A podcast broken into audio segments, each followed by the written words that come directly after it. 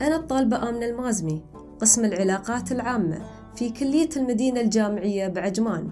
بتكلم اليوم عن ثقافة الاختلاف والتي لها مفاهيم كثيرة وتختلف بين سائر البشر حول ثقافتهم معتقداتهم وتاريخهم سواء كانت جوانب منها الثقافية الاجتماعية أو العلمية. والاختلاف أيضا مهم في الآراء والأفكار والمعتقدات.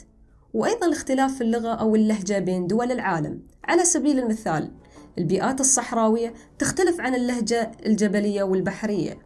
أيضا محور التقدم في المجتمع معرفة الشخصيات المختلفة التي لها دور في البناء الإيجابي والتميز وميزة الاختلاف أنها تظهر شخصية المتميزين وطريقة تفكيرهم المختلف عن الآخرين. الاقتراحات المختلفة والمتميزة تجعل منا أشخاصا مختلفين والبحث عن حلول الجديدة غير التقليدية تساعد على التطور والتقدم. الاختلاف مصدر من مصادر القوة بين شعوب العالم.